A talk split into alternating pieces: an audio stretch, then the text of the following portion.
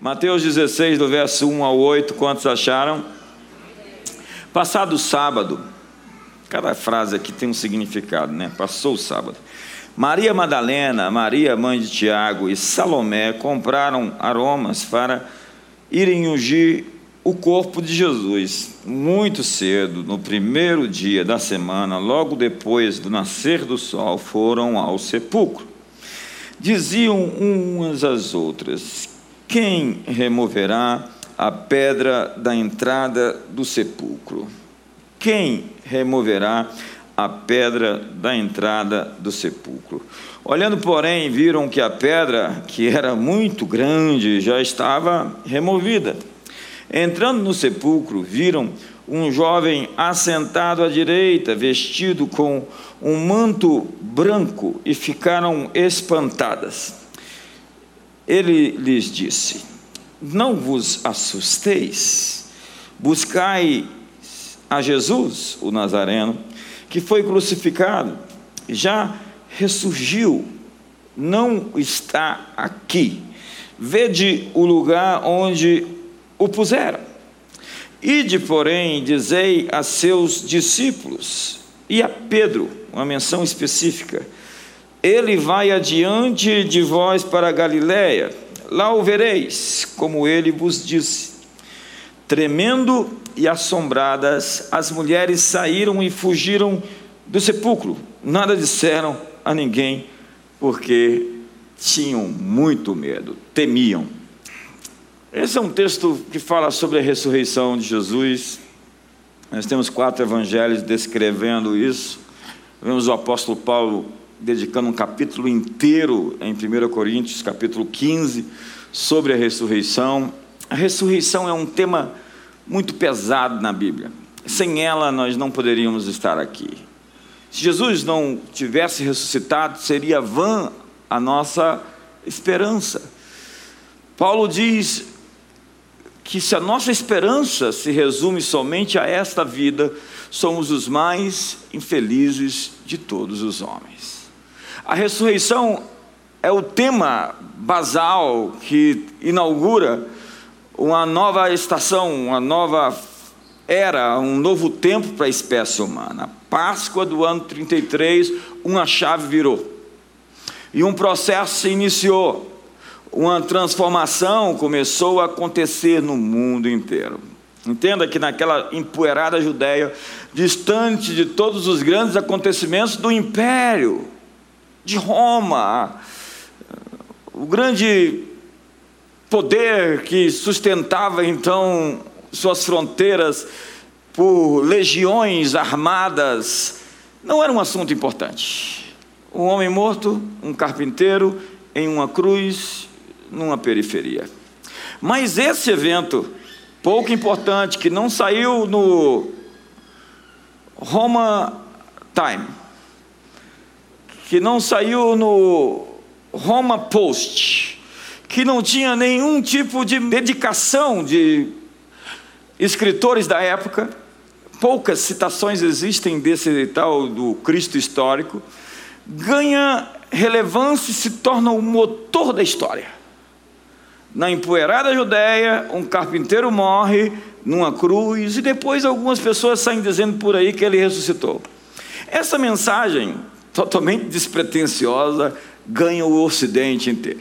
As nações se dobram, os reis se prostram, os bárbaros se rendem, o rei da Armênia se converte.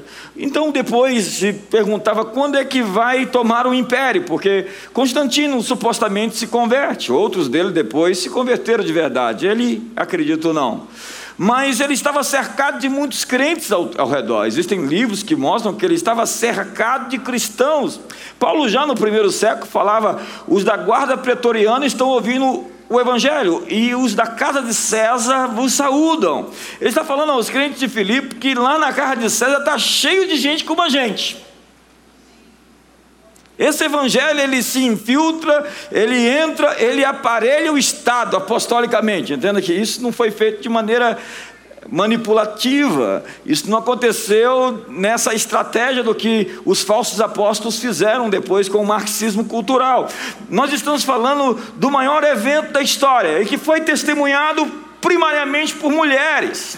Entenda que isso é totalmente contracultural. Na época, isso é não protocolar. Não se esperava que, se um homem fosse contar uma história, de que alguém ressuscitou dentre os mortos, ia ganhar-se crédito justamente com mulheres sendo as testemunhas primárias, já que elas não poderiam nem mesmo testemunhar, ser testemunhas em tribunais, porque a voz delas não tinha validade. Mas Jesus veio inaugurar uma nova era, onde as mulheres não somente têm voz, mas elas são as primeiras a dar uma mensagem ao mundo. Ei, diga a eles, aos apóstolos e aos discípulos, ele viveu, ressuscitou, ele está vivo. Anuncie aos apóstolos a mensagem que Cristo ressuscitou.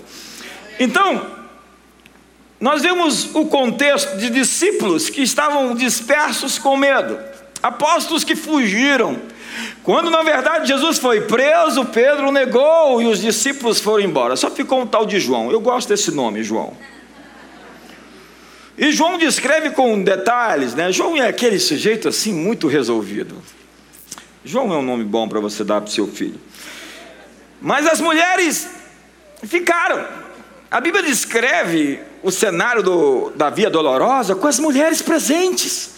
A Bíblia faz questão de descrever que as mulheres estavam com Jesus. Algumas até batiam no peito. E ele dizia: Ei, chorai pelos vossos filhos, senhoras, porque se fazem isso em lenho verde, o que farão em lenho seco? Ele estava descrevendo o que aconteceria 40 anos depois com a invasão de Tito, filho do imperador Vespasiano. Durante três anos, um cerco em Jerusalém, que Flávio Joséfo conta a história. Alguns falam que um pouco exageradamente, mas os detalhes estão ali e o registro ficou. Jesus disse: ai das que amamentam, ai daquelas que estão grávidas, porque aqueles dias foram dias absolutamente terríveis para o povo judeu. Depois do feriado de sábado, Maria Madalena, mãe de Tiago, Salomé, Joana, levaram então especiarias, resinas perfumosas, óleos odoríferos, para ungir o corpo de Jesus. Elas perguntavam entre si: quem revolverá, quem removerá a pedra que está à frente do sepulcro? Isso não é um assunto delas. Assim como não é um assunto seu, pensar quem vai tirar os obstáculos do seu caminho, que são enormes, para que você veja a ressurreição acontecer. Não é um assunto seu pensar em como tudo vai se formar a fim de que você alcance o seu destino. Tudo o que você deve fazer é colocar o seu pé na estrada, porque viver pela fé é isso, é dar um passo sem ver nada, sabendo que aquele que vê tudo vai abrir as portas para que você alcance o seu destino. Ao chegar ao lugar, a pedra já estava removida. Elas foram as primeiras testemunhas do maior evento da história os soldados que guardavam a porta fugiram. Os soldados fugiram e o selo de Roma foi quebrado. Imagine que audácia! O selo de Roma quebrado. Mateus nos diz que houve um violento tremor de terra. Um anjo rolou a pedra e se assentou sobre ela com um ar poderoso, guardador e vitorioso. As mulheres chegam e ficam assombradas. Quantos de vocês já tiveram experiências no mundo espiritual que te deixaram com tanto medo? Eu já tive várias. E o anjo lhes diz: Ele não está aqui, ele ressuscitou. Dê essa notícia aos apóstolos. Entenda que não existia uma mulher entre os doze. Mas agora o anjo está dizendo: ei, vocês vão discipular os apóstolos, vocês vão dizer para eles uma mensagem, vocês têm uma mensagem a dizer aos apóstolos. O ministério profético de vocês deve ser ouvido. O que o anjo está dizendo é que as mulheres têm uma mensagem para o mundo a partir daquele momento. Ou seja, dê a notícia da ressurreição aos que estão com medo. Eles estão lá dispersos e apavorados. Mas diga para eles que a vida prevaleceu sobre a morte, a luz sobre as trevas. E ele diz: Vinde e vede o lugar onde o Senhor jazia. Eles fazem questão de dizer: Era ali. Como ele está dizendo para você, foi ali onde a morte estava, mas agora é o símbolo da vida e da ressurreição. Foi naquele lugar onde você foi envergonhado que você vai ser honrado. Você vai voltar àquele lugar onde outrora você tinha lembranças tão terríveis e tão trágicas, e eu vou reinaugurar um novo tempo justamente naquele lugar com um novo poder, com uma nova unção e com uma nova graça. Esqueça as coisas que ficaram para trás. Eu estou fazendo coisas novas que estão saindo à luz. Moisés saiu do Egito foragido, fugido. E ele volta para o Egito comandando com um cajado na mão. Faraó, deixa meu povo ir. É o resgate do chamado de Moisés no lugar em que outrora ele foi expulso. E agora ele está de volta no mesmo lugar com a nova unção. Ei, diga comigo, no, novo, no mesmo lugar com a nova unção. Diga no mesmo lugar com a nova unção. Pense nesse lugar agora, no mesmo lugar com a nova unção. É isso que acontece com a mensagem menção de Pedro. Ele fala: diga para Pedro, Pedro ter acabado de cometer o maior ato de traição da vida dele. Mas eu prefiro um Pedro que é assim, fala coisas terríveis, é, do que um Judas traidor.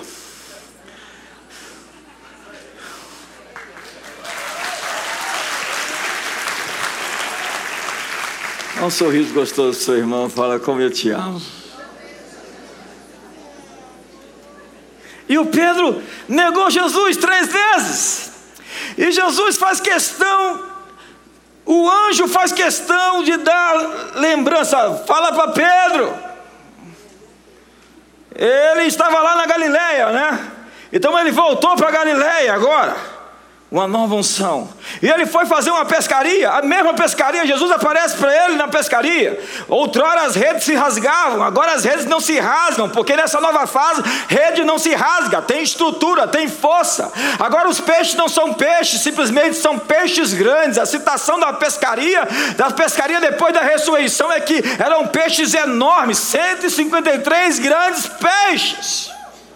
Uma nova fase que exige novas armas. É como Davi, que era um pastorzinho, tinha lá o seu cajado, tinha lá é, uma harpa, tinha lá uma funda. Então Deus agora muda as armas de Davi, dá para ele uma espada, dá um cetro de rei e um manto para governar transições, fases, mudanças. Você está numa transição, numa fase, numa mudança. O Brasil está numa transição, numa fase, numa mudança. O quanto você está empolgado com isso? É o quanto isso é real e está para acontecer na sua vida o quanto isso queima e arde dentro de você, o quanto você sente que nós estamos virando uma página nessa nação e entrando num tempo de maior resultados e frutificação da história do povo brasileiro para nunca mais voltar atrás.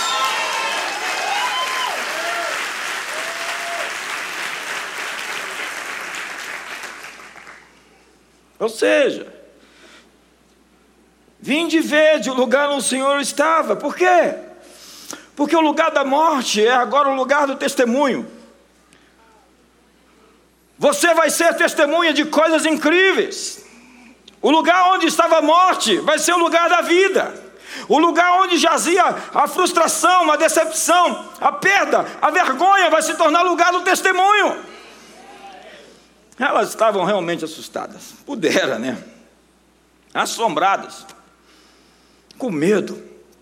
Era algo espantoso, nunca visto, nunca acontecido, nunca se pensou que pudesse um homem vencer a morte, triunfar sobre ela. Paulo fala que a ressurreição é um poder incomum de Deus, não convencional. Efésios capítulo 1, ele diz: Eu oro por vós, para que vos seja dado o espírito de sabedoria e entendimento, iluminados os olhos dos vossos corações, para que vocês saibam qual é a esperança do vosso chamamento, da vossa vocação, qual a riqueza da glória da vossa herança, e qual a suprema grandeza do seu poder que ele usou ao ressuscitar Jesus Cristo dentre os mortos. Ele diz: a suprema grandeza do poder de Deus foi usado para ressuscitar Jesus. Porque quando Deus cria, Ele usa um poder convencional, quando Ele ressuscita, é um poder não convencional. A medida de poder para criar é diferente da medida de poder para ressuscitar, para restaurar. E a glória da ressurreição sempre é maior do que a glória da criação. A glória da segunda casa é maior do que a da primeira. O seu segundo estado será superior ao seu primeiro estado. A sua empresa será melhor do que foi antes de você ser abatido. O seu ministério será maior do que antes você foi e jamais pensou em ser. Eu sinto que alguns estão empolgados comigo. Esses dias, você está para provar algo incomum. Diga para o seu irmão, incomum. Diga exponencial. Deus está para fazer alguma coisa inédita. Eu sou assim, bora, bora. Vamos que vamos, vamos para cima. Quantos estão prontos para esse tempo? Quantos estão empolgados para essa época? Quantos estão ardendo no espírito para marchar, para correr, para voar? Então, vai e anuncia aos que estão com medo. Alguém ali morrendo de medo. Você diga, ei, quero dizer, você está com muito medo, mas ele está vivo. Você está com muito medo, mas a morte foi vencida. Você está com muito medo, mas ele ressuscitou. Os anjos dizem: vai lá, mulheres, e diga para os apóstolos que estão com medo que Jesus está vivo. Mulheres, vocês têm um chamado de animar os homens. de dizer para eles que eles não podem desmaiar e ficar aí florzinhas de Jesus, mas eles têm que se erguer, porque Jesus ressuscitou.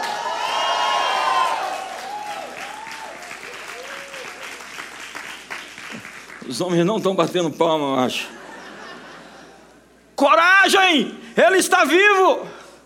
A doutrina da ressurreição, ela desafia o último inimigo, a morte. Imagine um cântico de Paulo lá em 1 Coríntios, dizendo: Ô oh, morte, ô oh, morte, onde está a tua vitória? Quem desafia a morte assim na cara? E diz: Onde está o teu aguilhão, morte? Porque tragada pela vitória foi a morte. Quem enfrenta a morte desse jeito? Quem vai lá no Coliseu, preso, algemado, as feras são soltas, eles dizem: Venham as feras! Quem morre com essa paz? Eles pararam de matar crente desse jeito porque era uma propaganda para a igreja extraordinária. Os caras estavam assistindo e diziam: onde é que eles se reúnem mesmo? Como é que alguém pode enfrentar a morte desse jeito? Estava lá com você, almoçando lá de frente ao Coliseu. Virou objeto de observação arqueológica. E os cristãos? A doutrina da ressurreição desafia a tirania dos déspotas, desafia a doença. Você está com medo dessa doença? Diga àqueles que têm medo, Ele está vivo. Você está com medo da miséria? Ele está vivo. Você está com medo da dor? Eu vim aqui lhe dizer que o choro dura uma noite, mas o amanhecer está chegando, trazendo boas notícias, trazendo alegria. Jesus disse: Eu sou a ressurreição, eu sou a vida. Foi o iluminismo que inaugurou o ceticismo. Na verdade, dizia-se, né, os jacobinos, à esquerda, os girondinos, à direita. A Revolução Francesa tinha uma mensagem: vamos enforcar o último rei com as tripas do último padre. Não mudou muito. Então eles inauguraram a era de ceticismo. Eles se achavam, na verdade eles se acham. Para eles, os mortos não ressuscitam. Essa é uma mensagem radical demais. Mas quem não quer que os mortos ressuscitem?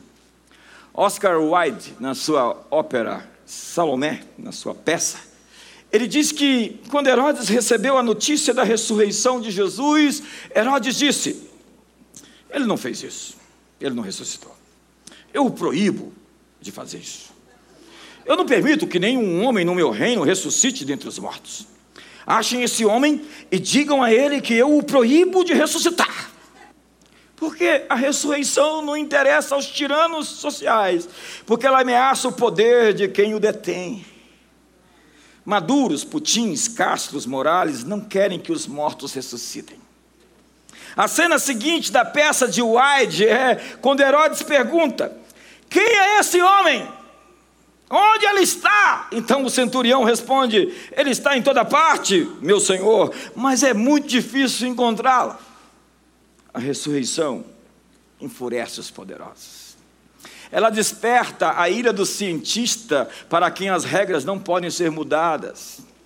A ressurreição de Jesus tira o chão de muita gente. Ela destrói os falsos pressupostos do pensamento científico moderno. Ela declara charlatão o cientista com uma agenda humanista. Onde o feto não é uma criança, uma bactéria em Marte, sim.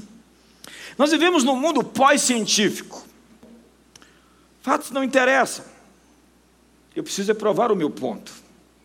Nós não estamos lidando com evidências, mas com sentimentos e crenças. Foi o Lee Strobel que fez aquele maravilhoso filme, né? Na verdade, ele é o protagonista do filme, que fala sobre as evidências de Jesus, como alguém que realmente, historicamente, ressuscitou. Foi o George McDowell que fez a matemática. A conta fecha. Aquele homem, na Páscoa do ano 33, apareceu. Ele reviveu. E ele está vivo pelos séculos dos séculos. É a tal da pós-ciência. Porque há uma diferença entre ser cientista e ser cientifista.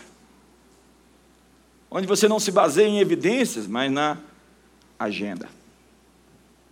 Um cristianismo sem poder nega a ressurreição de Jesus.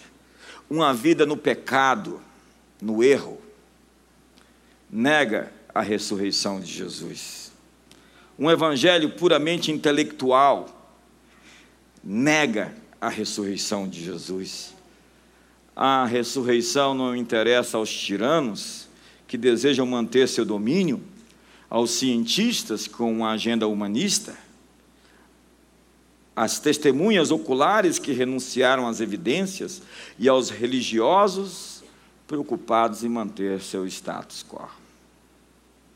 Mas a ressurreição é que faz dos cristãos seres obstinados, invencíveis. Mas quem os defende? Hoje você pode pesquisar na, na mídia milhares de igrejas queimadas. Os cristãos ainda hoje são perseguidos em muitos lugares na Nigéria, casas sendo invadidas, no Sudão, na Indonésia, no Iraque, na Síria. Mas onde estão os defensores da humanidade? Em nome do, do tal do laicismo do Estado, querem caçar os crucifixos dos tribunais. Numa reforma da memória totalitária, vamos acabar com os feriados cristãos. Esse negócio de Feliz Natal é melhor dizer Happy Holiday. Feliz feriado. Já que nós vivemos numa sociedade multicultural e multireligiosa, vamos então ter uma religião multicultural. Então nós vamos tirar a cruz do mundo, vamos tirar a ressurreição. Mas se tirar a cruz do mundo e tirar a ressurreição, a gente volta para o século I. Porque o que civilizou e construiu essa maravilhosa, bela, científica, tecnológica civilização com todos os seus problemas foi esse livro. E o que a, a, ressurreição anuncia a partir daquela Páscoa do ano 33 é que um novo mundo começou a ser criado.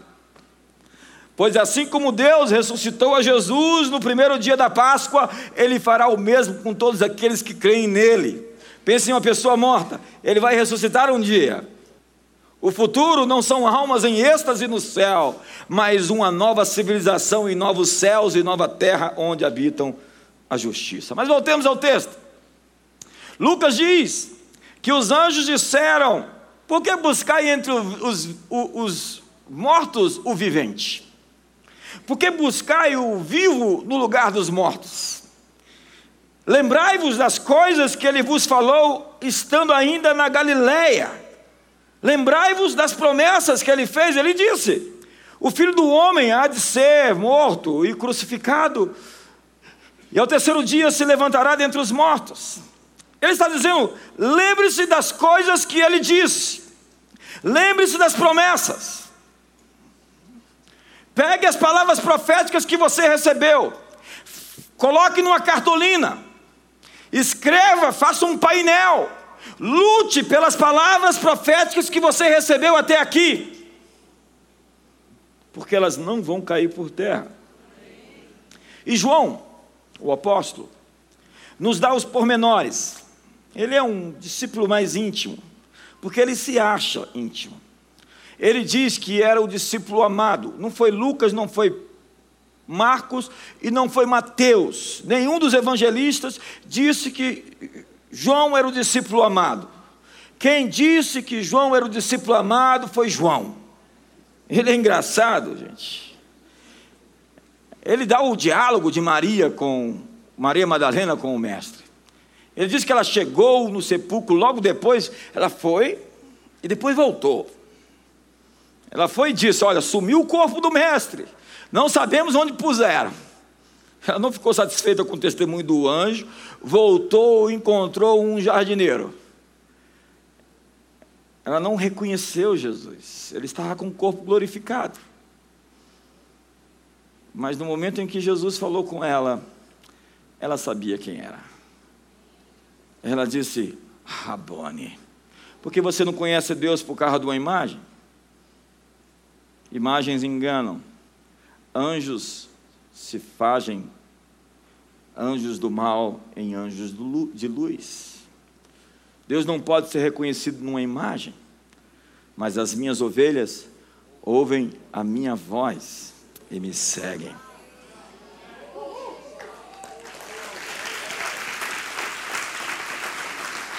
E eu não tenho tempo para trabalhar a questão teológica do texto, mas ele diz: Não me detenhas, porque ainda não subi para o Pai.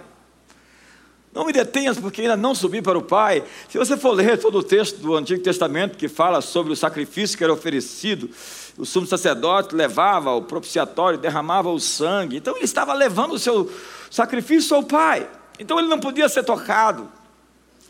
E o autor de Hebreus nos dá luz ao texto quando ele diz: e novamente, ao introduzir o primogênito no mundo, diz que todos os anjos de Deus o adorem. Porque ele faz dos seus anjos ventos e dos seus ministros labaredas de fogo. Ele está dizendo, agora ele não é mais o único filho.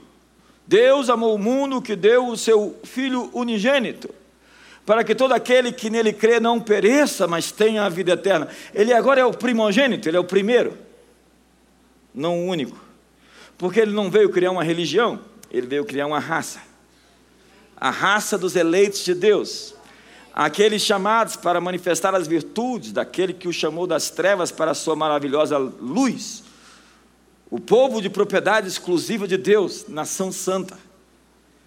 Ele agora é o primeiro, como diz o apóstolo Paulo no capítulo 8 de Romanos, no verso 29, para ser o primogênito entre muitos irmãos. Jesus veio inaugurar uma nova raça, aqueles nascidos de, de novo, aqueles nascidos de Deus. E ele diz: Mas vai para os meus irmãos e diz-lhes que eu subo para o meu Pai e vosso Pai, meu Deus e o vosso Deus. Disse aos apóstolos: diz aos discípulos, diz aos meus irmãos, como eu disse, essa coisa mais não protocolar da história. É o início de uma era onde ele diz aos judeus machistas: ouçam as mulheres, elas têm algo a dizer, elas sabem algo sobre Deus que vocês não sabem, elas sabem sobre ressurreição, sobre intimidade com Deus. E as mulheres nos deram uma mensagem. Quando Pedro e João correm e a Bíblia diz que quando Maria diz isso, Pedro e João correm. E João é muito esperto. Ele diz que foi na frente, ele diz o discípulo amado foi na frente e passou de Pedro e ficou esperando Pedro na porta do sepulcro. E quando Pedro estava chegando, João está falando isso dele. Ele descreve o Pedro como o sujeito mais lento para chegar no sepulcro. Então, ele não entra no sepulcro, e quando eles chegam, eles não veem anjos, eles não veem o Senhor. Porque esse negócio de ver o Senhor e ver anjo é para mulher.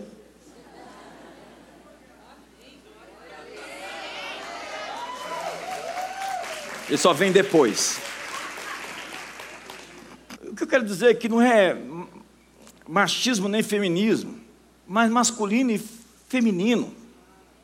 Tem que acabar essa disputa porque mulheres têm inteligências diferentes das inteligências masculinas. 2% dos pilotos da aviação comercial no Brasil são mulheres. Por quê? Porque mulheres têm uma visão radar. Elas enxergam tudo à sua volta. E se elas dizem que aquela sirigada está olhando para você diferente, ela está sabendo o que está fazendo. Você tem visão tipo túnel, o homem tem visão tipo túnel. Uma mulher, ela consegue enxergar um, fio saindo aí da sua camisa, do, do botão, a 10 metros de distância, mas elas não conseguem enxergar a luzinha vermelha piscando, dizendo que o óleo acabou e que o motor vai fundir. Não conseguem enxergar a pilastra do estacionamento lá quando você entra no prédio. Mulheres e homens têm inteligências distintas. Não tem que ser igual. Não tem que fazer as mesmas coisas. A beleza está na diversidade, nas diferenças. Nós fomos feitos diferentes.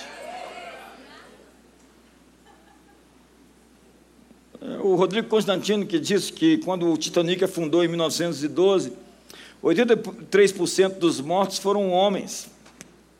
Por quê? Porque os homens, os botes salva-vidas não eram para os homens. Primeiro as crianças, primeiro as mulheres. Então eles ficaram assim. E as mulheres, e eles, come on, baby. A dignidade de quem morre, olhando para as mulheres Agora, o que acontece com o tal do MS Estônia, em 1994? Cerca de 80 anos depois, quase mil mortos. Quem sobreviveu? Homens jovens, que atropelaram as mulheres, passaram por cima das mulheres. O que mudou? O que mudou é esse movimento feminista que quer destruir o cavalheirismo dos homens, a hombridade, e criou homens metrosexuais que só quer saber de colocar cremezinho debaixo do cotovelo. Nada contra, nada contra.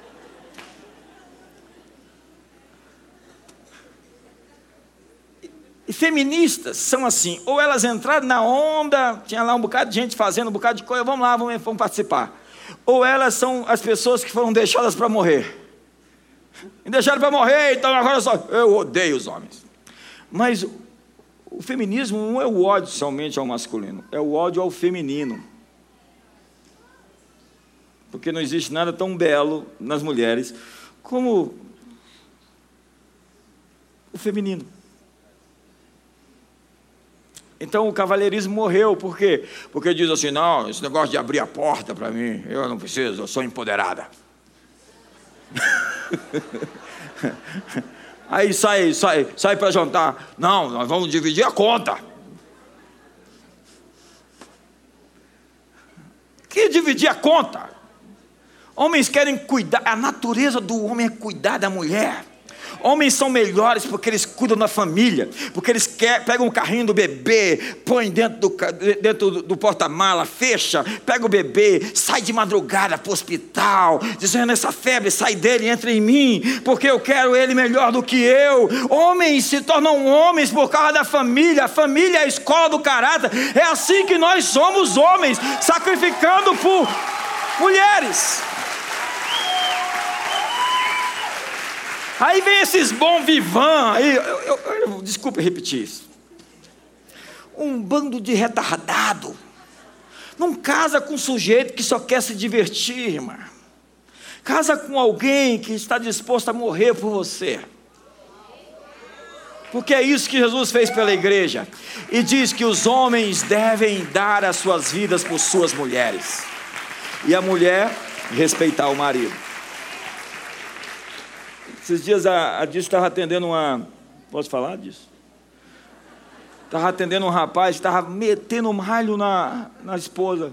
Mas falou tão mal da esposa o tempo todo, o tempo todo, o tempo todo. Quando ele terminou, ela disse: Sua mulher só precisa de um homem.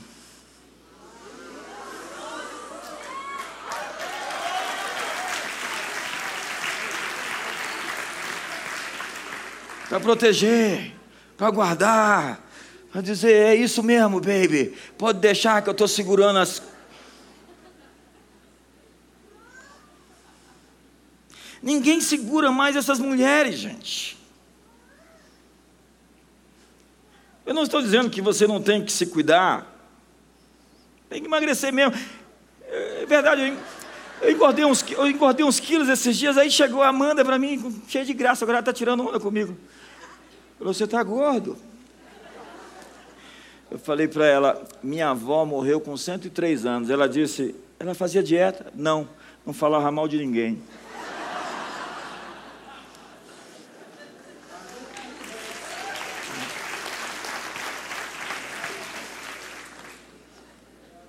Terrível. O problema da sociedade diz que é o macho disponível. O macho disponível é aquele que está assim, sabe? Procure um homem focado.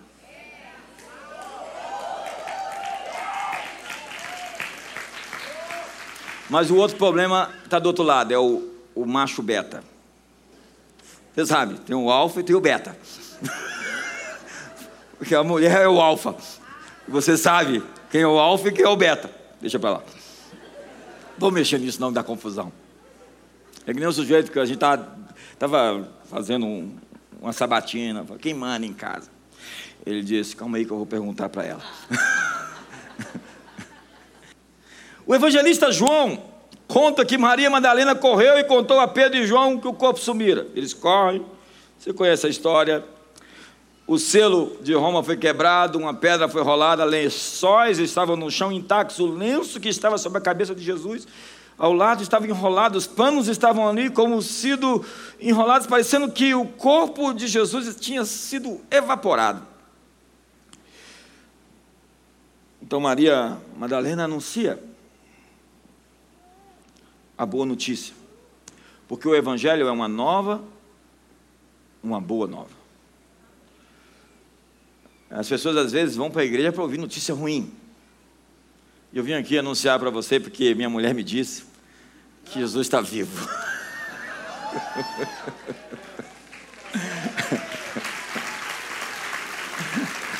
Ei, ele ressuscitou.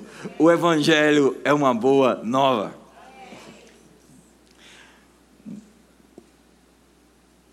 Anunciar a ressurreição é uma mensagem dada para as mulheres primariamente. Chamadas para inovar, para dar notícias frescas, atuais. Qual notícia? No útero da velha criação, Deus está fazendo uma nova. Foi o cristianismo que criou isso que você está vendo. Essa moral que sustenta esse modelo econômico de confiança. Confiança é uma moeda. Livre mercado uma nova terra, um novo céu. A Bíblia diz: Eis que tudo se fez novo. Isso significa não que se fez novo, mas que se faz novo à medida que você segue. À medida que você anda para o seu futuro, o seu passado está desaparecendo. Faça do seu futuro algo tão grande que o seu passado não vai mais existir. Acredita, eu sou um cinquentão. Eu estava vindo agora de Fortaleza no avião, Aí encontrei um médico que eu não via 10 anos. Falei para disso depois. Eu falei, se, eu, se ele não tivesse falado comigo, eu não sabia quem era ele. Eu encontrei ele em 2008, ele falou certinho a data, janeiro de 2008, eu estava de férias lá com a Dice e com a Chara, a Chara era bebezinha, ele até atendeu a Chara, ela teve uma infecção na garganta e tal, ele é um pastor hoje. E ele falou para mim assim, você não mudou nada. Na verdade, você até melhorou. Deixa eu fechar aqui para ver se está certo. Amanda está aí, não? Amigos, acredite, isso é um grande sinal. O que Deus está fazendo hoje é que a ressurreição ela tem eco. Você entrou num tempo em que a renovação está acontecendo em tempo real. Você vai ficar mais forte do que você era quando você era um rapazão aí de vinte e poucos anos. Quantos acreditam nisso? Então você vai chegar e vai dizer: diga o fraco, diga o fraco, diga que é forte até se sentir forte. Então você vai chegar em casa, vai abrir a, a porta do quarto e vai fechar com a esposa lá dentro e vai dizer: mulher, boa noite. Eu sou forte. Nós precisamos entender o que é andar em novidade de vida. O que é andar em novidade de vida? É andar como a luz da aurora. Um dia perfeito, de glória em glória. esse ano está sendo melhor do que o ano passado, acredito, espero. E o ano que vem vai ser melhor do que esse ano, acredite nisso. Nós estamos andando numa sucessão de progresso, de crescimento. Você vai tornar mais sábio, mais maduro, mais inteligente. À medida que você segue, você tem mais experiências, você aprende mais coisas. O novo está chegando. A força para dar luz o que foi gerado. Eu estava lá falando com o pastor Fabrício, ele agora, depois de velho, está tendo filho. Pastora Raquel, nova, ele velho. É, eu falei, isso é um sinal, isso é um milagre. Deus está fazendo coisas. Abraão, lembra de Abraão? Ele se rejuvenesceu e ele teve filhos na sua velhice. Olha aí para o velho do lado. Olha não, André. O poder da renovação está brotando, trazendo cura. Você está com medo da doença? Eu quero lhe dar uma informação: Jesus está vivo. Você, você se sente é, culpado condenado. Eu quero dizer, Jesus foi para a cruz e pagou o preço dos seus pecados. Se você se arrependeu e mudou de vida, você não tem nem que colher o fruto e o resultado dos erros que você cometeu. Simplesmente Ele vai levar você ao seu destino e ao seu propósito. Então está entrando a santidade em você, a pureza em você. Mulheres, vocês foram chamadas para dar boas notícias. Para de dar notícia ruim por aí. Anunciem aos que estão com medo, aos que estão apavorados, mesmo que você esteja tremendo, apavorada, mesmo que você não entenda nem, nem mesmo o que você está dizendo, porque às vezes a ficha demora a cair, mas diga pela fé, siga sem saber quem vai mexer na pedra e arrancar aquela pedra do túmulo, porque isso não é trabalho seu, isso é trabalho de anjo. Deixa os anjos trabalharem. Os anjos e depois o Senhor dizem: Anunciem a vitória sobre a morte. Anuncie a vitória sobre o medo. Anuncie a vitória contra a tirania, contra a mentira. Anuncie que está chegando o não convencional, o incomum está vindo, o extraordinário, o exponencial. O que eu estou esperando? Eu estou esperando coisas extraordinárias de Deus. Quando elas vão acontecer? Vão acontecer agora, a qualquer momento. Eu vou ser surpreendido. Eu disse no último domingo: Deus vai surpreender você. Você está em rota de colisão com o seu futuro. Simplesmente Deus vai fazer uma surpresa.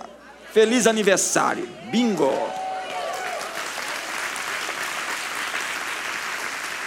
Quantos são pais aqui que gostam de surpreender seus filhos com alguma coisa assim que vão chamar, vai chamar a atenção deles? Agora põe isso assim, dimensiona isso para o coração de Deus que quer fazer uma surpresa para você daquelas, tipo, quando o Senhor restaurou a nossa sorte, nós ficamos como quem sonha, e a nossa boca se encheu de riso, e os nossos lábios de um hino de louvor. Então quer dizer que eu vou casar com aquela mulher de 1,90m, loira, os olhos verdes, que dirige uma BMW 750, cuidado, pode ser o diabo de saia. É um são 10x de Daniel. 10x.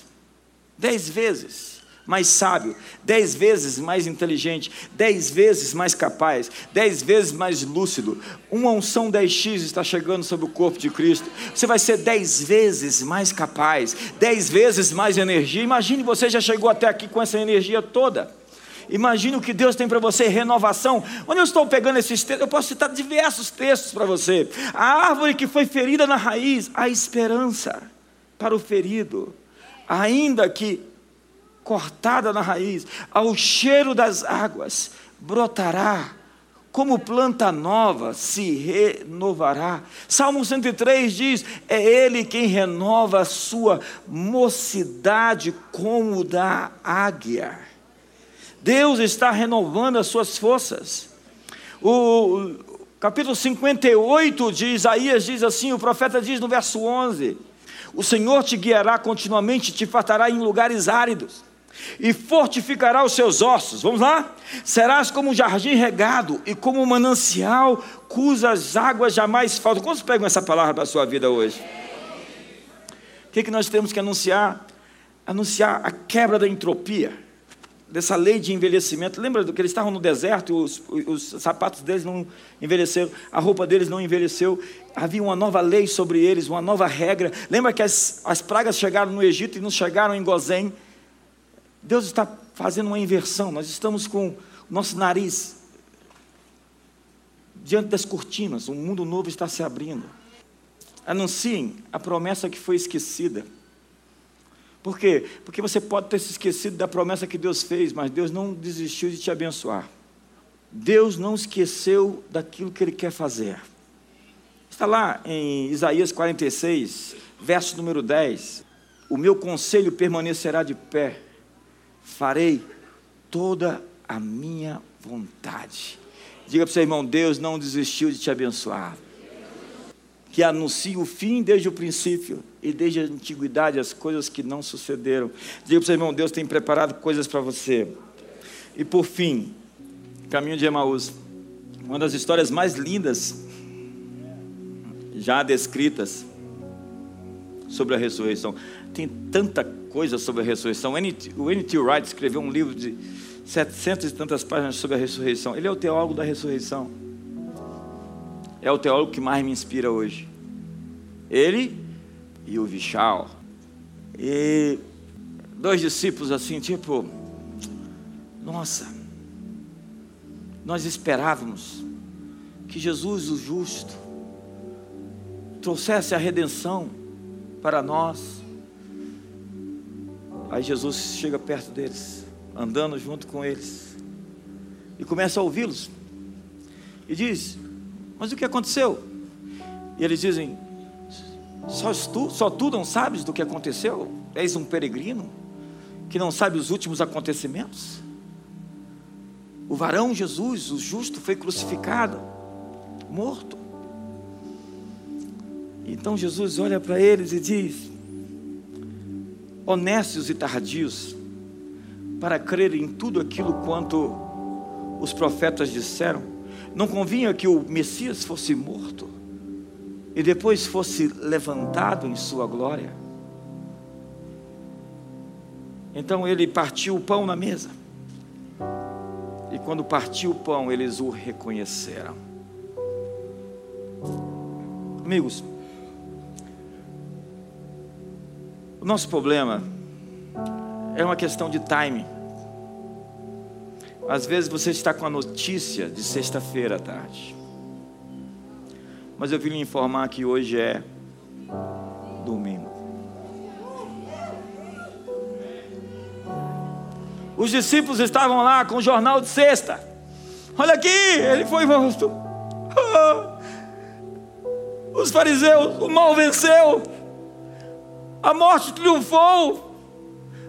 Nós vimos ele sendo sepultado.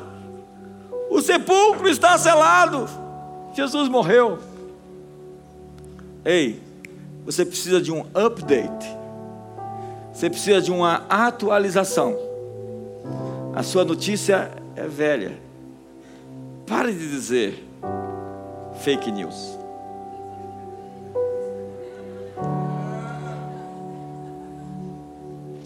Porque essa notícia, sem atualização, ela é falsa.